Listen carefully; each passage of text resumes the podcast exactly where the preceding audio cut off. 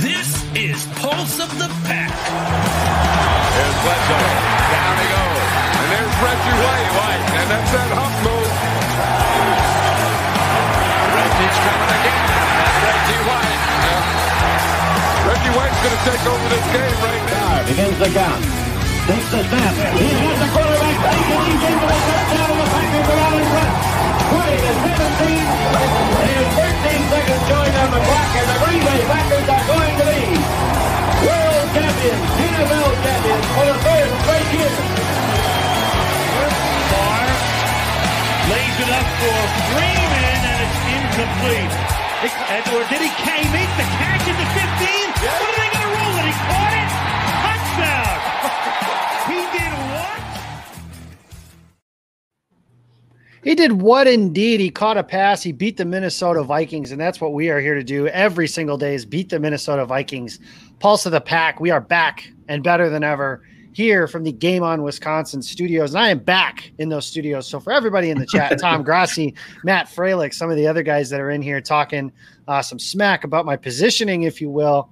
I have never felt better in my entire life. I am your host today. I am Jacob Westendorf, as I have been for the last six years and joined with me as he has for the last six years. And he reached his 60s in that time frame, and that is Jason Perone. Jason, right. how are we doing, my friend? Apparently, I'm retired, so I'm, I'm great. Every day is Saturday, so it's absolutely beautiful. Feels like a Saturday. Feels like a Saturday. It's my favorite day of the week because training camp starts soon. Excited. That's that's right. And we have our newest edition live from Lambeau Field. Okay, not really, but he's still with us, and that is Paul Bretl. Paul, you didn't you missed out on a uh, bachelor festivities this weekend, but otherwise, how are you feeling? Uh, I'm doing fantastic, and I'm just happy to be here with you guys. And we're back. Pulse of the Pack is back. Yes, we are, and we are back and better than ever. This is our first show of Game On Wisconsin, uh, website that launched on Monday, July 20th, and it's been a bit of a whirlwind, guys. I mean, honestly, we've you know we kind of been working on this for for quite some time. Just kind of give me your, some of your thoughts, Jason. Let's start with you. Uh, just going through the week of of what it's been like to finally see some of this vision come to fruition. Oh, it was amazing.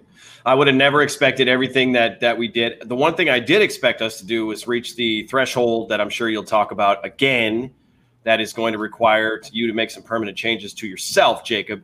But our team was incredible, and it's one of those things where I'll just say this: it's kind of like it's kind of like wedding day, where everybody sees the beautiful, smooth production on the website and everything else that's going on. They have no idea all that it took behind the scenes to make that happen. So big shout out to our team. It was an incredible week one. And Paul, you've been going through obviously doing some of our editing and everything like that, but uh, the first week's been been pretty positive on the on the writing front, and obviously doing some of this stuff too. Yeah, absolutely. I mean, we've had great content, and as Jason said, we can't thank you know our group and everyone um, that's been with us throughout all this, just putting out all the good content and stuff like that. It's been excellent. Yeah, it has, and I think Jason alluded to it a little bit earlier, and I think that's that's a perfect segue for me. Is something I, I never thought in a million years that it would work this way. I kind of started joking with Jimmy a little bit on Monday morning when we launched. I was like, "Hey, what if you know, what if we made like a bet or something like that and did some stuff with tattooing? Would you be down?" And he was like, "Yes." So we picked the number of a thousand, and we put that tweet up on Tuesday and said if we reached a thousand Twitter follows by the end of Friday uh, that we would get new tattoos of the Game On Wisconsin logo. And it turns out that we got to there by the end of Thursday. So we got blown out of the water. We should have picked a bigger number. Uh, the no, we are working. We well, I, I, mean, I'm not hurt by it. I guess if, if, if it ever requires me to get a new tattoo, that's never something I'm going to shy away from too much. But uh, we have we are working on that right now. Uh, Jimmy was working today on trying to get us an appointment. We are actually going to be in Green Bay together next weekend, so we're trying to figure out a way to do that together and to kind of take you guys through that through our first bit. But that's the intro to the site. You guys know us by now. You've seen some great shows. Shout out to Maggie Loney and Perry Goldstein for kicking us off Monday night with Happy Hour. Wednesday night with Dan Kotnick, Jimmy Christensen, and Todd Varney inside of Lombardi's Bar. And you won't want to miss that show on Wednesday night. There's a patron. Um, you may not recognize him. I'll say he's lost quite a bit of weight since the time you would have recognized him, but that is the only tease I will give. I'll leave the rest to them. And obviously, yesterday, the mega show that we had which included myself and Jason Perone hosting for three hours, Maggie and Perry, Jimmy Christensen, Eric Edholm, Bryce Christensen, uh, Matt Schneidman, Kingsley Keke, Luke Neal, Vernon Scott, so many great guests throughout the day yesterday. And Paul, we're sorry we missed you yesterday, but we're going to make up for it today. And what we want to start with, guys, training camp starts Tuesday. Everything is approved. The players are going to report. It looks a little different than it has in years past. Obviously, no fans, no bike rides, all that stuff because of the COVID 19 situation. Uh, but one of the new people in, and everybody's talked about, you know, obviously the additions of Christian Kirksey and Rick Wagner replacing Brian Bulaga and some of the other on field stuff, Jordan Love, AJ Dillon, um, some of the guys like that. But not a lot of people are talking about the addition of Jerry Gray. And that's where I wanted to start today because we had a, a request on our Twitter account to talk about Jerry Gray and what that addition might mean to the Packers secondary. My first thought is, well, Harrison Smith, Anthony Harris, Xavier Rhodes was really good. Those are just some names that he's had under his tutelage. Harrison Smith is arguably one of the best players at his position. Anthony Harris might be the best player nobody's heard of at his position. And Xavier Rhodes, plenty of jokes to be made, but he was really good for a long time, especially in Minnesota. And in a defense that Mike Zimmer has that puts a lot of emphasis on its coverage units because of its complex schemes on the back end. My thought on it is that at minimum, Jerry Gray can get this team to be a little more disciplined and stop having so many of those communication breakdowns that we talk about. It seems like every game uh, that the Packers lose, there's a couple plays that's like, oh my God, how is that guy that wide open kind of situation? The two guys that I want to highlight that I think he can help the most, and they're the two guys that I think can transform this defense from last year's defense was good. I think the defense has potential to be a championship caliber unit. And the way they do that is Jaire Alexander and Darnell Savage. If both of those guys take the steps and reach their full potential, and I know Jaire gets a lot of love in the social media circles, but he's not there yet. And Darnell Savage had an okay rookie season, but it wasn't a great one. The talent is there. You can see those things. If those guys are up to snuff, this secondary goes from really good to great. And a great secondary with a great free safety, an assignment sure strong safety like Adrian Amos, a really good number two corner like Kevin King, and a great corner one like Jaire Alexander there's a lot to like about that. Paul, you've done some stuff on Jerry Gray here in the past of one of the 8,335 articles you've written this off season. What are some of your thoughts on what he can bring to the table, maybe specifically with those two guys? I think that this could end up being one of the more underrated hires and it's it's a positional coach so it's never going to be you know top of the headlines but his track record speaks for itself and he's well respected throughout the NFL community with his coaching ability. And what really, I watched the Zoom call when he was speaking. What really um, came through in that is, you know, the teaching ability that he has. Every, even some of the questions that he asked turned into teaching moments there. So I can only imagine how he's going to be in the locker room, um, on the field, on the practice field with these guys. But uh, one of his former uh, players, Fred Smoot, said every player has a butt you know, Jaire Alexander's really good at this, but Kevin King's really good at this, but he said Jerry Gray is excellent at finding out what that butt is and having the player work on it and get rid of that. And so I think, especially with those young guys, Jaire and Darnell Savage, like you mentioned, they both still have those butts. You know, the cornerback room, the secondary unit, it's incredibly talented, but it's also very young you know Kevin King's the most experienced corner and he's he's still on his rookie deal. So there's you know consistency issues, big plays were a big problem last year, and it's those things that he can help iron out, especially with those young guys. And one of the things that Gray um, said in his Zoom call that I really liked is he says, "I have the tools to take you to the next level. You just have to tell me where you want to go, work hard, and I'll tell you how to get there." And I that's what I'm expecting with Savage, Alexander, and just the secondary in general. Like I said, his track record speaks for itself. And Jason, some of the other guys, obviously, it's not just going to be those four players that we mentioned. The Packers play a lot of DBs in general, especially with Mike Pettine at the helm. Uh, but even still, Kevin King has had some injury history. Jaire Alexander has missed a couple games in his young career here. Uh, Adrian Amos and Darnell, well, Darnell Savage just had the one, but he's had an injury uh, in his history, and Adrian Amos has really been a pinnacle of health. So, knock on wood, hopefully he's able to stay healthy. But the reality is, it's the NFL, and you're going to play your backups, and probably some more than you would like. So, thinking on that, guys like Chandon Sullivan, Raven Greene, Ka'dar Hollman, Josh Jackson, what can the addition of Gray do for those guys and get them ready potentially to play. Because Tramon Williams isn't here anymore. That's somebody that is, it's not a safety net at this point. He hasn't been brought back. I'm not sure if there's no intention of bringing him back. My thought on that kind of is if they were going to, they would have done it by now, but they haven't. So he's not here. And my assumption as of right now is he's not going to be here. So with that in mind, what can Gray do for those guys? Because they're clearly banking on a jump from some of those guys to the next level. I think part of why maybe Tramon's not back is because of the confidence they have in Gray to coach up guys like Chandon Sullivan, for example. I think he's primed for big things this season. Ka'dar Hollman's another name we've we've brought up several times as somebody we hope flourishes. And you think about some past Packers teams that have been really, really good in certain areas, and you can obviously make a correlation to the coaching staff.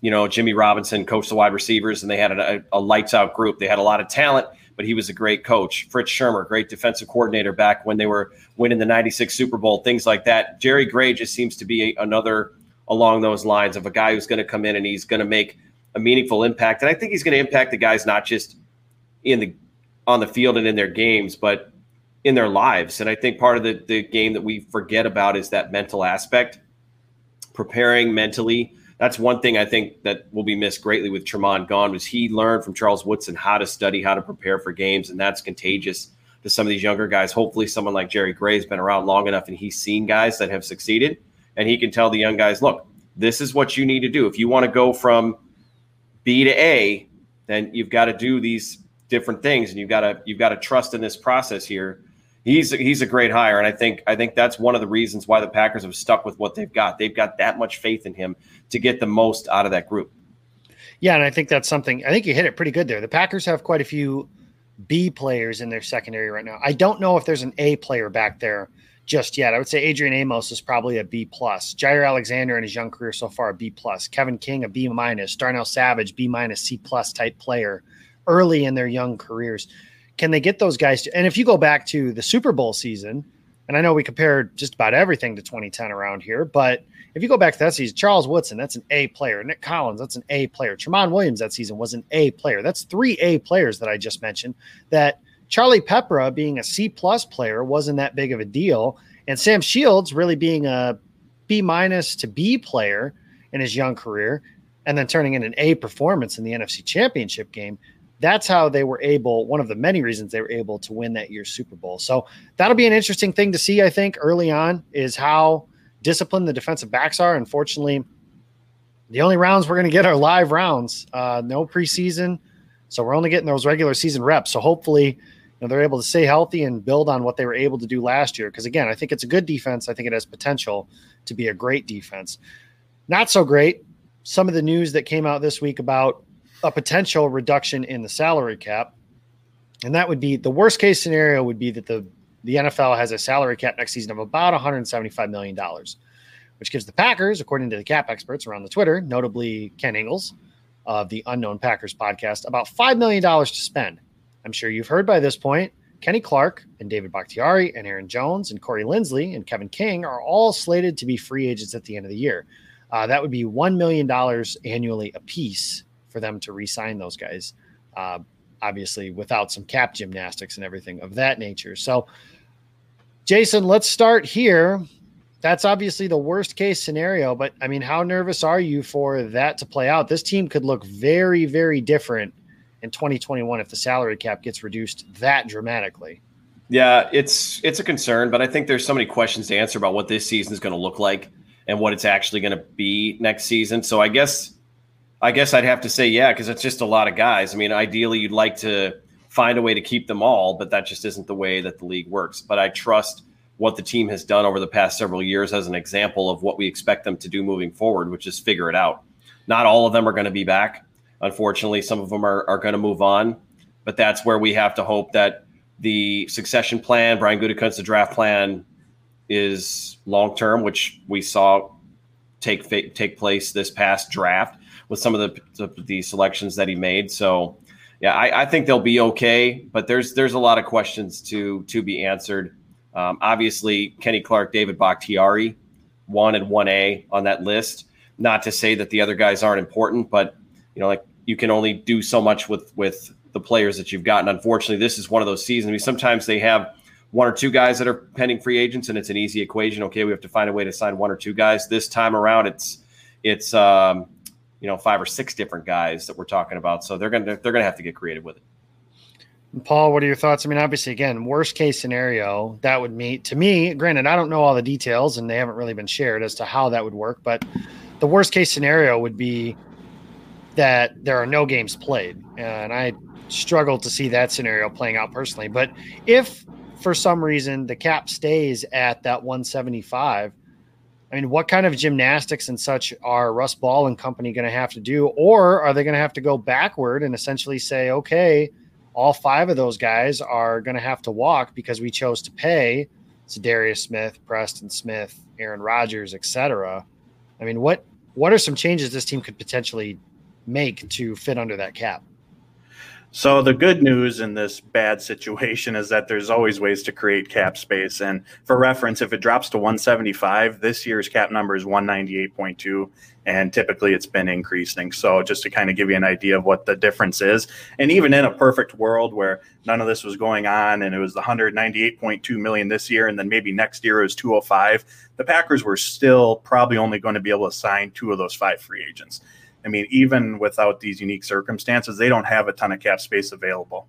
So if it drops to the 175, um, Russ Ball and Goody are going to have to um, they're going to have to get to work. So a couple names, you know, you can always cut players as long as their um, dead cap hit is less than their cap hit. So a few guys, Billy Turner next season, Christian Kirksey, uh, Rick Wagner, Dean Lowry, if they were to cut those four guys, they would save, they would create $17 million in cap space right there.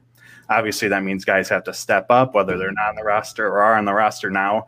They could restructure deals. So, Za'Darius Smith's deal could be restructured to help spread the cap out. Davante Adams is in his last next 2021 is the last year of Davante's current deal.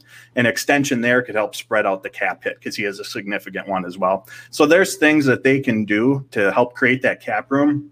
But one thing that I find interesting is, you know, if they had to move on from Billy Turner, Dean Lowry, we can kind of we get it. We understand why. But what if Rashan Gary takes a step forward this year? And now you have Rashan Gary, Preston Smith, Za'Darius Smith. If they moved on from Preston Smith, they save $8 million what if Darnell Savage takes a big step forward like we hope? They save four and a half million by moving on from Amos. So by no means is this is that what I'm predicting or expecting to happen, but I'm just throwing it out there that if they're in a pinch for money and you have Za'Darius and Rashan Gary took that step forward and you got to pay Kenny Clark and you need Preston Smith's eight million dollars, I mean that's probably what they're going to end up doing. So just something to keep in mind like you said, it's still a ways off. We have to see how this season plays out. And the 175 is the floor. Could be 190, could be anything in between. But it's just something to be mindful of moving forward. One other name that you didn't mention, and I would put this under highly unlikely, but it's a possibility. Uh, they drafted they drafted back in the first round. If Jordan Love were to knock on wood, hopefully he doesn't play, but if let's say Jordan Love plays four games and is just lights out in four games. It's possible that they move on from Aaron Rodgers. I'm not saying that they five million. I'm not saying they would do that, but it is possible. And I can't believe you haven't are, ducked yet. I can't believe you haven't ducked yet, Jake. well, to my knowledge, nobody's throwing anything at me in my own basement. I would hope, but I mean, it's where my loyalty lies is pretty apparent back over here, guys. It, it, trust me, I love Aaron Rodgers and I hope he's the Packers quarterback forever. But I also understand that there's going to come a day when Jordan Love is the team starting quarterback. If he's awesome in 2020 in a short sample, it's possible that number is sooner rather than later. But that remains to be seen. Let's get to 2020. Enough doom and gloom. We've talked mm-hmm. enough of the nonsense about everything. Guys, it's training camp. And I know it's not the same. I know we had been having some some high caliber plans and maybe all of us getting together and meeting up for camp and having some dinner over a nice curd burger and talking about what we saw at practice that given day and enjoying some brews at the Green Bay Distillery or Stadium View or whatever bar of our choice that wants to sponsor us one day. so, whatever it is that the the reality is that we can't do that.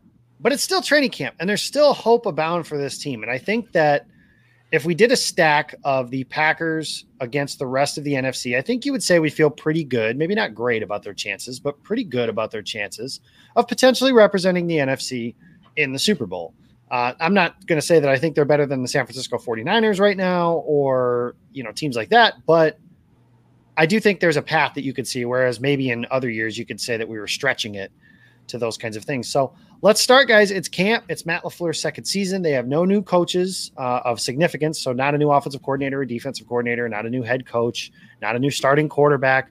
They have some of that continuity. An article I wrote for Game On Wisconsin uh, will we'll kind of break down why that could be significant, especially early in the season with no OTAs, oh, an odd installation period, just a little bit of everything's a little strange. And the Packers having that continuity with Aaron Rodgers and a majority of this offensive line. Packers offensive line returns four stars. They return 20 of 22 starters, preferred starters from a season ago.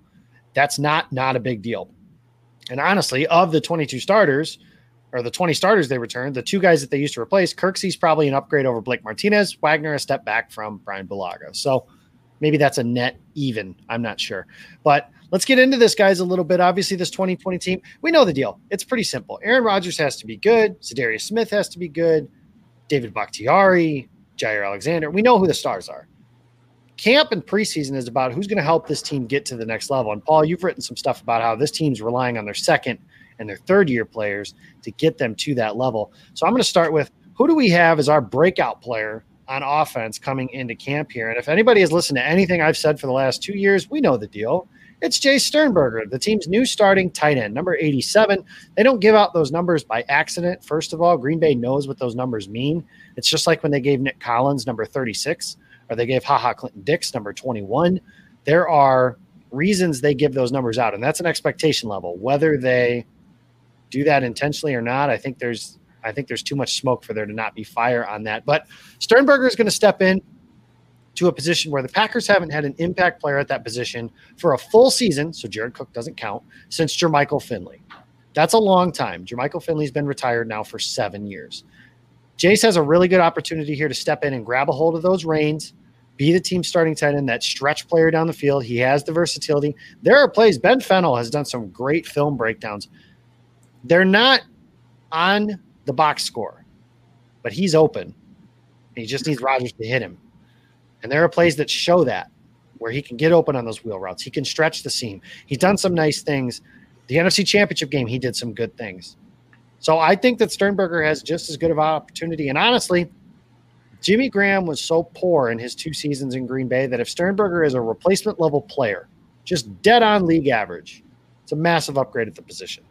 So that's kind of how I feel about my breakout player on the offensive side of the ball. Jason, it looks like you've been joined by yours. How do you feel about uh, your breakout player on the side of the offense here? Yeah, Sternberger as well. It's it's low hanging fruit. It's obvious that that's the the guy that I think is going to make the biggest jump, and it's it's a further development of the LaFleur offense. We're going to see more out of the tight ends. We're going to see more out of the backfield. Josiah Deguara is going to move around in formations, and hopefully, as a as a rookie, he can absorb that playbook and do some of those things too. But you just saw it kind of start to blossom in the playoffs. I mean, his if he's got a full season, I imagine 2019 looks a lot nicer for Sternberger. We have a much clearer picture of what he's going to do in this next season. But you know, in a game that was already out of hand, Rodgers still finds him. He gets his first touchdown. He makes his first catch against the Seattle Seahawks in the playoffs. No better time to show up than that. And he does the dirty work. Finally, a tight end that's willing to do some of that dirty work because Marcedes Lewis is eventually not going to be here. And I'm not saying that the Packers need essentially a sixth offensive lineman uh, every single snap, but just knowing that he's able to do those things because Graham was a one trick pony. He was a receiver and he was marginal, like you said, Jake, at, at best. So it's to me, it just it seems like this was the easy answer. This was this was obviously you know the easy lazy answer, but I also think it's it's probably the most likely. Paul, your answer not quite as obvious. And so, who are you thinking as far as your breakout player on the offensive side of the ball? So Sternberg is a great choice. Allen Lazard up there as well. But someone I think's been forgotten about a little bit, and I understand why, is Marquez Valdes-Scantling. So we all know second half of last season didn't go well. Whether it I was fit that entire name in the banner, by the way, so that's why we had to go MBS here. whether it was injuries, um, he misplayed some deep balls, you know, lost confidence. LaFleur Rodgers lost confidence in him. Whatever it was, combination of the three, his snap count just plummeted last season. But I think what's been forgotten is prior to that, from weeks one through seven, he had 21 receptions and was averaging almost 20 yards per catch. He had a 133 yard game against Oakland. He had a 99 yard game against Denver. And he has that 4 3 8 40 speed. He's the only receiver on this team that has that. He is their best deep threat option that they have. And he's going to get opportunities. Now, I say, I have to say that the start of the season is important to him. If he gets off to a slow start again, I could see things just snowballing and back to the sidelines what it was. So he needs a good training camp, a good first few weeks. But in this offense, I know it's you know everyone's focusing on how it's going to be emphasizing the run this year, and it might be more than what it was last year. But with that comes play action, comes shots downfield. Aaron Rodgers is still under center people. He likes to take those shots. They're going to take them. And MVS is best equipped to take the top off the defense with that speed. So I think the opportunities are going to be there for him to bounce back this season and make some noise. That'll be interesting to watch because I did something on MVS earlier in this offseason. I can't even keep track of when it all happened, but essentially said it's a he's a one trick pony, but it's a really important trick for him to have. Mm-hmm. And that is the ability, like you said, to stretch that defense. So you mentioned some of his better games. I can tell you, whenever I watch a game with my brother, whenever he touches the ball and you can see him get revving, we said the same thing like at the same time, and that's track speed. And mm-hmm. MVS has that track speed to blow a game open. So that'll be interesting to see. Last year, obviously, had the opportunity to be wide receiver two. It didn't work out for him for various reasons throughout the year. Um, so it'll be interesting to see if he's able to do that. Let's go to the defensive side of the ball now. We've got a breakout player on the defensive side of the ball here. And Paul, you've been talking about this dude all off season long. So go ahead. Thank you. I think it was back in, oh, it was just after the draft ended in May, and I tweeted out, Ka'dar Hollman is my guy this year. Um, I just love what he brings to the table. I think he's a great fit with Mike Pettine's defense. So he's a he's a freak athlete. He's got that sub four four speed as well. Um, he's very experienced in press man coverage coming from Toledo. He's physical at the line of scrimmage with the receivers, and like I said, he has that speed to work well outside. And the cornerback position, uh, to me, it flew under the radar this offseason. You know, they have Jaire, they have Kevin King. Chandon Sullivan was excellent last year, but there's question marks as well. Kevin King only played in 15 games his first two seasons. Can he stay healthy again? Sullivan was excellent last year, but it was a small sample size. Can he do it in a larger role if he takes over that nickel corner duties? And then behind them, it's Josh Jackson, Ka'dar Hollman, KB Nnento, you know, a lot of inexperience. So I think there's going to be the chance for him this summer. And he was already on LaFleur and Pettine's radar last year. And I went to about seven or eight practices last year, and I always made sure to watch him. And he was sticky in coverage, and not as a rookie, six round rookie. It wasn't against the JV squad. He was going against the ones and twos, and he was sticky in coverage. So his athleticism, his physicality, um, his ability in man coverage. I just think he's a really good fit, and I think there's some uncertainty, some unknowns at the cornerback position where he can slide in out wide, you know, across from Jaire um, if needed. And I think he's someone to keep your eyes on for sure. Okay, so there's our Ka'dar Hollman Love Fest. I promise that we uh, will not bring him up again through the remainder of this show, uh, but that's what I've got there. Uh, Jason, you have a guy as well. Tramon Williams not here anymore, so maybe a little bit of help. I didn't realize that they were going to join you every time that we went. so that's excellent graphic work by your producer back there. But yeah, who is your breakout player on defense this year? It's not great work by me positioning myself so you can see the player. So I got Chandon Sullivan, and and I have a lot of reason to believe that he's going to get a lot of opportunities to be that nickel corner. If Tramon Williams isn't coming back, he seems to be the de facto guy that's going to get the chance to take over that spot. If someone else does, like if, Ka'dar Hollman takes a huge step forward, and I'm a big fan of his as well, that's that's even better for the defense if they have that quandary. It's going to be a great problem to have. I have the same concern that Paul mentioned, which is can Chandon Sullivan do it snap in and snap out as a regular player on defense? He just didn't have enough I mean, he didn't even get into a game until the Dallas game. He had the one interception. That was the only interception he had all season. He broke up several passes over this. He had six pass breakups over the season, but he was a role player. And so it's different when you're doing it every single down and you can't have the mental lapses that you, you saw some of. There was some of that with Sullivan too. There's question marks there.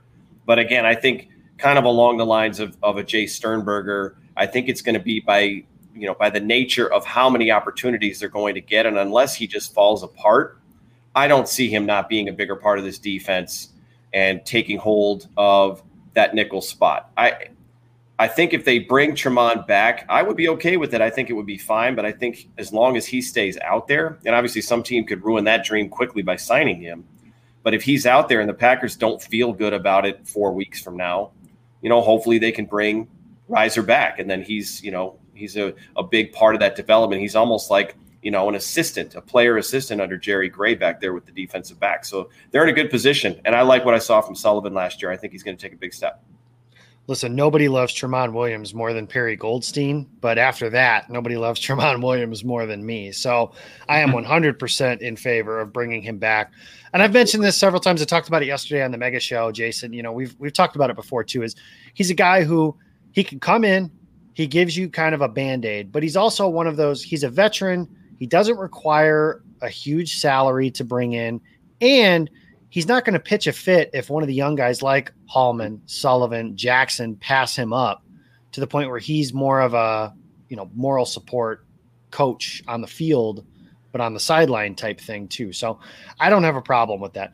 My breakout guy, uh, it is 2016 or 2016. Wow. Uh, 2019 draft crush season for me because I am going with Darnell Savage as my breakout player. And it's somebody who I think a lot of people are just assuming he's really, really good. And kind of the case, kind of not last year. You saw the flashes, but you definitely saw him have some rookie moments as well. You know, one of my things that I think can flash on the screen the most is the play speed and the instincts. And Savage definitely has those. You could see it in the middle of the year kind of tail off a little bit because of an ankle injury that he was nursing a little bit throughout the course of the year. So it took him a while to get back. But Darnell Savage, like I said, I think he has potential to be a star. And I remember watching his game tape from college and got a chance to actually see him play in person against Michigan. I went to the big house and he was part of my bachelor party. One of those dudes is like, he's the fastest player on the field. And I mean, granted, Michigan's not SEC, but it's a team that has a lot of high star recruits and a lot of high caliber players on that field. So when you're the fastest player against a team like that, also watch him against Ohio State. He's running stride for stride to some of their guys like Parris Campbell. So that's how I kind of judge that and how I know who can run and who can't he has the ability, and I think they have so many plans for him. We're talking about this slot corner position. Savage has potential to really play some of that as well. And if he does, there's some Tyrann Mathieu type stuff that he can do. I'm not comparing the players necessarily, but just that general idea of a twitched up athlete being able to play in that position. I really think there's a good chance he leads the team in interceptions this year if he does some of that stuff too. So I look forward to a big year from Darnell Savage. So one of the segments that I really enjoy, one of my favorite radio personalities is Adam Schein, and I listen to him every day on uh, Sirius XM radio. And I enjoy his intro always says, Who's my guy? And he always says who his guy is. So the name of this segment is Who's my guy? Uh, going into camp, guys, who is your person that you're just like, That is my guy. I'm hitching my wagon to him. Maybe not a well known player, but somebody I think that can someone like Allen Lazard maybe last year kind of come out of nowhere to be a, a key contributor to this team. So, Paul, we'll start with you. Uh, I'm double dipping. I already went off Dar Hollman. I said back in May. Yeah, I uh, broke my promise already. Thanks, Paul. Appreciate that. When you when you said that earlier that we were done with that, I just assumed you were skipping me this segment. I try in general not to listen when you start talking, but you know, I go ahead. Ka'dar Hollman's your guy. Tell us why. No, but like it's, back in May, I said that's my guy. So I've already gone through him enough of why I'm excited about him and why I think that he can make an impact this year. So you get there, you have it. And actually, if you guys want, there's on Packer Report, there is a great story by Mark Eckel. Mm-hmm. They talked to Hollman's old coach. So, uh, Paul, he's really not your guy like that until you buy his jersey unnecessarily. I have a Josh Jackson jersey hanging in my closet, for example. So, all right, you better get, you better get to customizing. So I expect it. I expect a Hollman jersey when I come up for the home opener in September. So, um, Jason, let's move to you. There's somebody else that you've got here. Uh, who is your? And again, he's joining us. So, quote the Jason. All right. So, and actually, it's kind of cool because it looks like this is also the choice of Seth in the chat too, Raven Greene. So Raven Greene is my guy, and he's one I've talked about before, where he had such a big role. Well, he had a bigger role in 2018, and then he lost all 2019 because he was injured. And he was a guy that I think was slated to be a big part of the defense. And even though he's not a, a primo A player like you mentioned earlier, Jake, kind of the class of different players, he is somebody whose absence I think did change the approach that the Packers had to take on defense in the secondary, and also with regards to the linebackers. You know, maybe they had to use more of Blake Martinez than they wanted to. I think Raven Greene's one of those guys who isn't flashy. He's not super fast, but he's steady. He's sure back there. He knows the defense. He may come back and end up being more special teams and not etching a role for himself as much as as we think. But I just had such high hopes for him last year that when he got hurt, I just kind of put them on hold and carried him forward to this year because I think he's got it mentally. And that is something that's going to keep guys employed and on the field is if they know where to be, if they know the defense, if they're part of it, if they're if they're ingrained in what it is that's going on on the field, then they're going to be a big part of it. So Raven Greene is my guy to watch. And of course, you know, it's it, for me, it's typically a defensive back. So if you look at the, the jerseys that I've had, you know, I've got the Jaire, courtesy of Jake. Thank you for that. Prior to that, it was Ha Ha. I wore Woodson at one time. So it's it's probably going to be a defensive back for me. And it's Raven Greene. It's funny because I was looking for a good image to put up here, and then I had to kind of remind myself if he was 24 or 36. Because he did wear 36 for a minute, but he has switched to 24. He has indeed, and he's somebody who you know that dime linebacker, if you will, or that what did they call it? The nitro package, you know, those rover type players that they've had. The original spot that they created for Morgan Burnett, you know. Raven Greene was much better at that position in the game and a half he played than anybody they tried to replace him with. You know, the thought was like, well, they get Ibraheim Campbell back, they'll be okay. Uh, Raven Greene's a much better athlete than Ibraheim Campbell. He can run, and he's one of those, another one of those players. He's flashed on the screen. I remember, you know, the play, and Jason, we've talked about it on this show several times. There's a play against Miami in that 2018 season that we're all still trying to forget, Mike McCarthy's final year, where he sacks the quarterback and he, he just looks like a blur. And there are plays like that. It's partially why I thought Josh Jones was going to be awesome because he had a few plays like that against the Bengals and then one against the Cardinals from that season, Jason's other favorite team. So Greene is one of those guys that definitely flashes on the screen. Go ahead, guys, in the chat, drop your uh, drop who's your guy. And while you're at it, if you have any questions, feel free to get those. We'll try and get to some of those at the very end here. But as we get to our training camp, here's a big question is who is in a make or break type season? And we've talked about those before. And I'm going to go with Billy Turner. And I say that because Paul, you mentioned earlier, this is a guy who at the end of at the end of next season, they could potentially move on from him and they look at him as potentially i don't know if they look at him as a an option at right tackle. You know last year they did just about everything they could to not do that. Uh, and this year i don't know. I mean i think rick wagner is the team's plan to start at right tackle.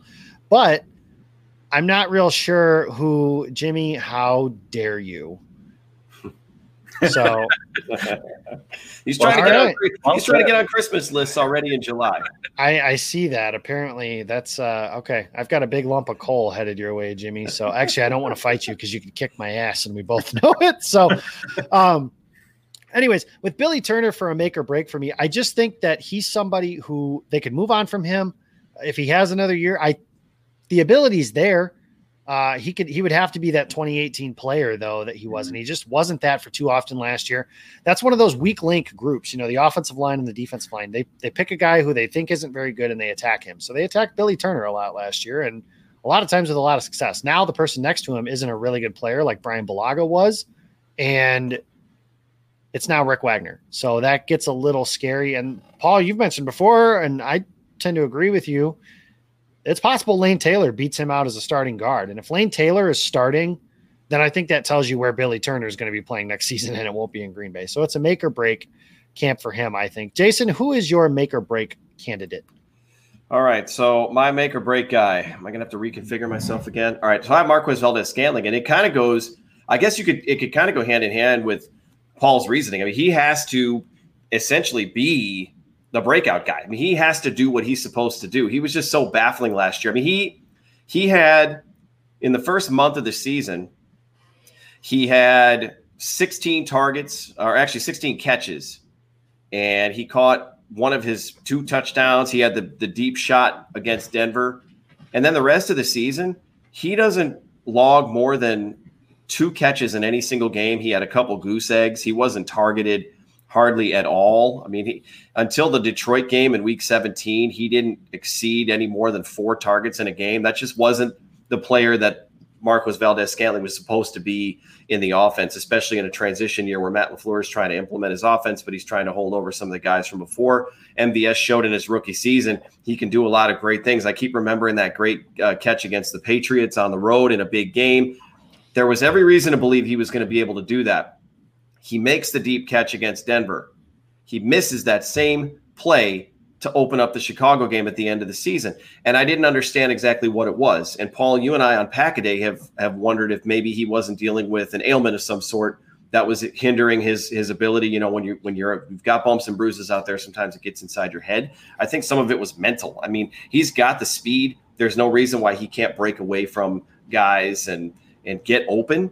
You just got to haul in the football, and he's he's got to get the trust back of the quarterback who's throwing him the football. So it's you know MVS has to he's got to he's got to get something going on here because he's he's approaching the end of his rookie contract and you know he's going to be looking for a new like you know like we've said if these guys don't step up he's going to be looking for a new place to play after that and you'd like to kind of keep that speed in house if you can. Like Paul said he's got that elite speed. You'd like to keep that on your on your depth chart if you can there's an alternate universe that exists where MVS catches that ball and walks in for a touchdown and I think it's possible that one that changes his rest of the season and it also changes that game. I think the Packers possibly blow out the Bears if something like that mm-hmm. were to happen and go well for them early because that Bears team was ready to quit. The Packers just kind of let them hang in throughout the course of that game. But Paul, you want to break my heart a little bit. I know uh and I know the deal with that is yeah, apparently. So who's your make or break person here?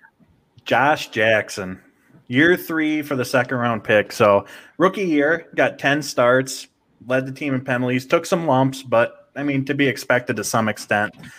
Last summer gets hurt, misses um, chunk of training camp and I believe some of the preseason action as well.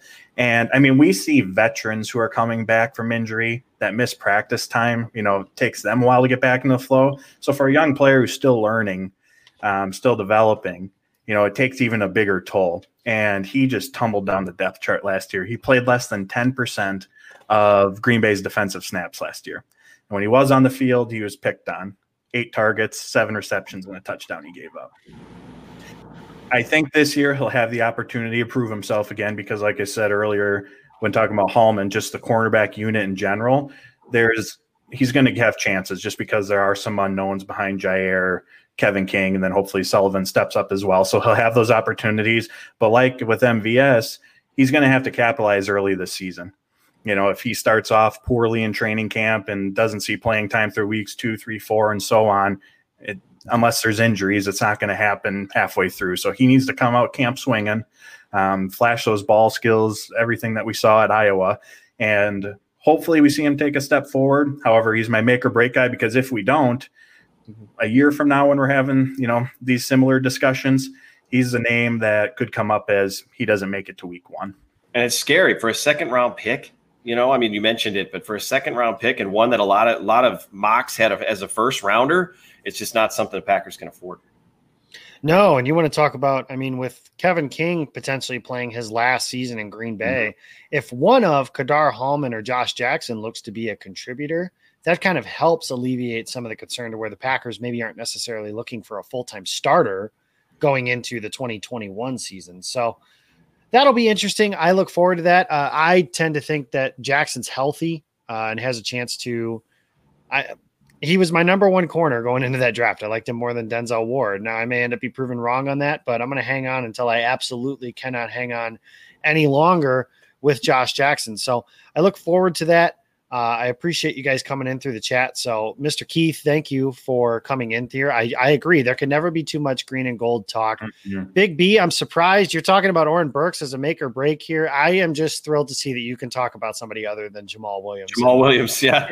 And Oren no, Burks was going to be my, if we did a defensive, Oren Burks was going to be my clear choice for that.